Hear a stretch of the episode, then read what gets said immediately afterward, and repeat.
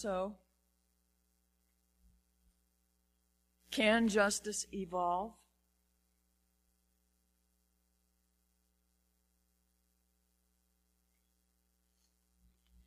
Can the ideal of weighing and reasoning what is true and right and principled and moral and good and fair grow and evolve? I was looking at the phrase in our principles justice, equity, and compassion in human relations. And I know that that order is not necessarily intended to be a sequence. But I started playing with the idea about what if it is? Um, and I found it a little kind of fascinating. Maybe it's just my age. Maybe it's because I've, I've been a part of so many conversations about incarceration. Maybe it's because I've watched jury selection a few times. Maybe it's because I've known so many individuals who've had to navigate the justice system in one way or another. But when I think of justice, every image that comes up for me has two very distinct, dissimilar, and dynamic sides. Law enforcement and the accused, prosecutors and defense attorneys, laws and, and life circumstances. Um, whatever it is, there are two sides, and they battle it out somehow in that system. We show images of justice as being blind. We show the scales of justice as balanced, though we are painfully aware uh, of the imbalances that are present so often, whether in the capacity uh, of someone to uh, hire an expensive attorney or to have to deal with the idea of a public defender who they may never see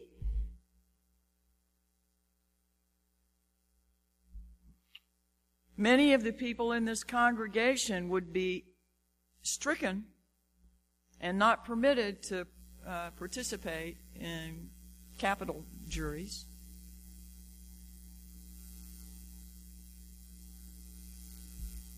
You know, there are biases in place in the system.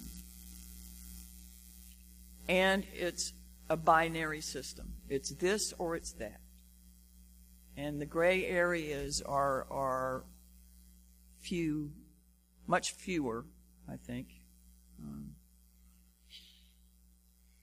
but our voices would be absent from part of that process. And lately I've been repeatedly running into the problem of dualistic thought. We talked about it in our adult class before uh, Sunday, before the Sunday worship service. Um, and when I hold it up against the ideals that we so cherish, the seven principles that we share with the Unitarian Universalist Association of Congregations, and those voiced in our unison affirmation, um, you know, that this congregation, for some years back, selected as its vision statement. Uh, we've talked about non-dualism in our Sunday class, but if, but when I hold it against those, the duality doesn't get us there.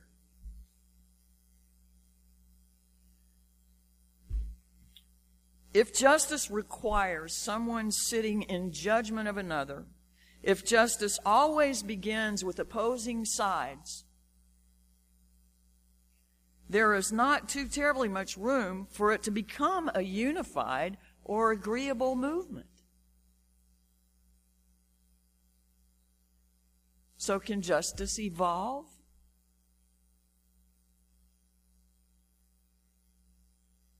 So I said I was thinking about justice, equity, and compassion as, as a possible sequence. If you think about equity in contrast, Equity is, descri- is described as calling on the dictates of conscience and principles of natural justice, internalized principle. Impartiality moves away from the my side, your side dichotomy and towards a presumption of inalienable inherent worth.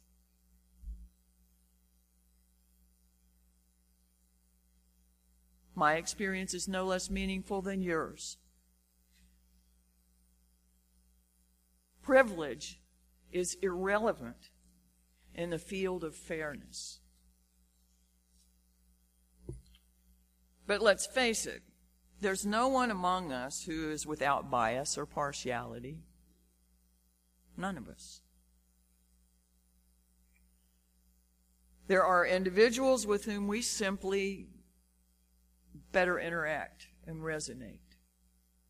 People who can understand us better and vice versa. People with whom we feel better about ourselves just being around. We have our sense of self, our habits of thought, feeling, and action, and generally become comfortable enough with those habits and biases that unless we are quite intentional about stretching them and becoming something more, seeing from the perspectives that aren't most comfortable for us, that aren't part of our habitual circle,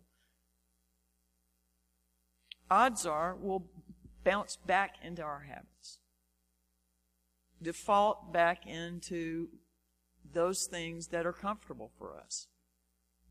Um, so, can justice evolve? Can we learn to be fair? Can we learn to be impartial? I listened recently to a couple of songs I wrote some years ago and was really kind of surprised at how different my thinking is now. I would not feel comfortable writing that anymore. Or at least not performing it, you know, I, I, because I think it lifts up something that while it was absolutely suited to it, its stage in my life and was attempting to speak for the values that, that are part of what we share. From the perspective it was written, it was written defiantly in a, in a tone that would alienate the people I most want to change the minds of.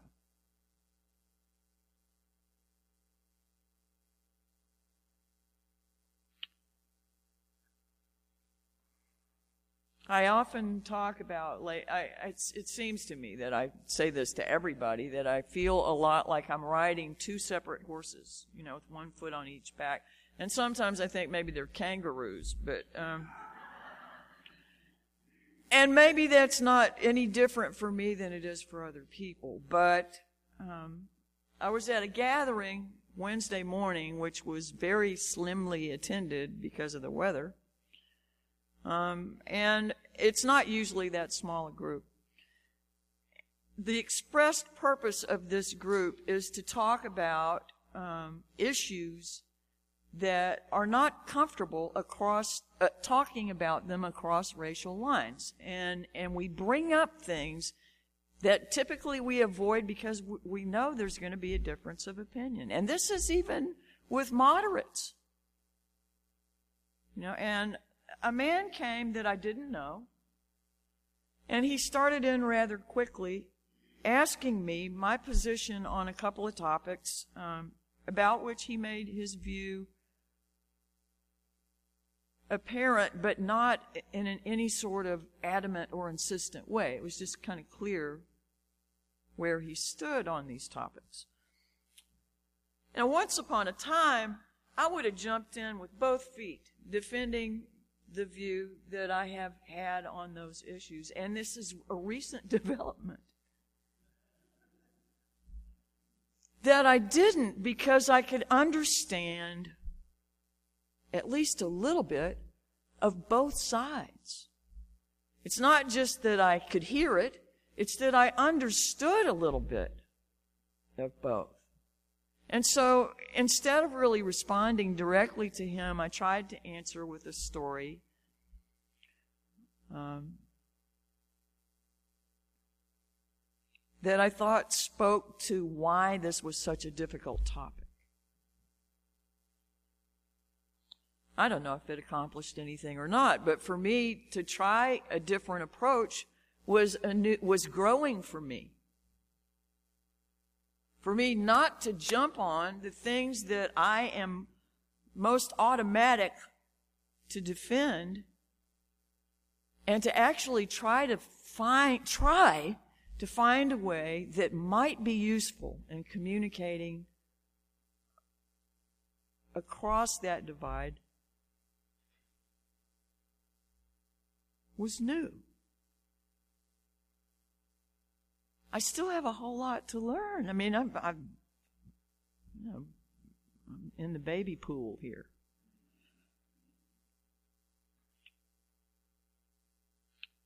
And I found myself at least still partially more closely aligned with my own views, and I think that was apparent maybe in my explanation. But it was not expressed in a way that automatically shuts the door. So, can justice evolve?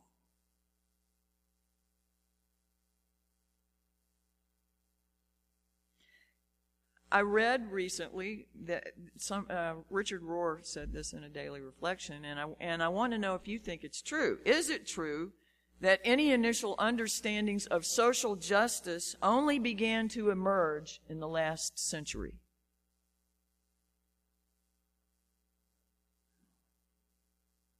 I think social justice, the way we think about it, absolutely did emerge in the last century. The reasons that people did things um, before were not the same.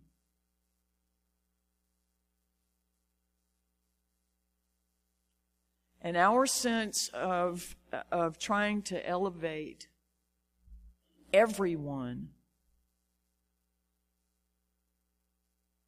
is not something that was just a part of social structure or human consciousness and intention two, three, four, ten, twenty centuries ago.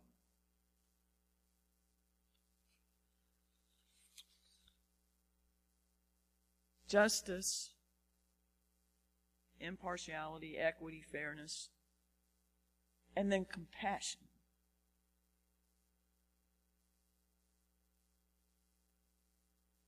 If our justice system moved towards functioning from a ground of compassion rather than revenge, rather than punitive behavior, like Susan's story was talking about, it, it could it it could change. It could change people's lives. It could change our society, and it could certainly slim down our incarceration problem. As our reading from Dr. King suggested, all of us ought to be maladjusted to hatred and bitterness that can never cure the disease of fear because only love can do that. We must evolve for all human conflict a method which rejects revenge, aggression, and retaliation. That foundation, the foundation of such a method is love love, and compassion, the third piece of that series. The thing that we lift up first as we stand together. We Unitarians have had a long love affair with our reasoning and our intellect and, and for quite some time now. Uh, I'm afraid it has come at the expense of some of our other compa- capacities. And maybe I can only notice this because I'm not as smart as you guys. Um, yes, We have stood for justice. We have fought for human rights and social justice in any number of forms and in any number of forums. And we still do. But the kind of love that Dr. King spoke about is profound and not to be acquired by reasoning. It will be a matter of evolution. spiritual evolution. We may be able ourselves to walk at least nearer the threshold of that dream's manifestation if we're intentional about it. Our generation has served to move the arc forward. Our generations have served to move the arc forward. And maybe it's not an arc, a simple arc. Maybe it's a spiral. And we have to go where things look like we're going backwards, but it's not the same stream.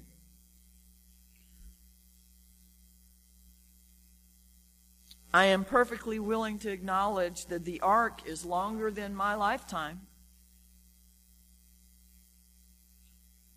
But I very much want to do all I can to move it along while I'm here.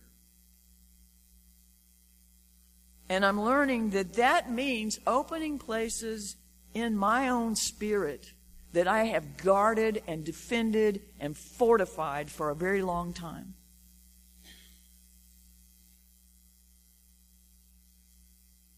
And chipping away at those kinds of things can be tedious and a long process.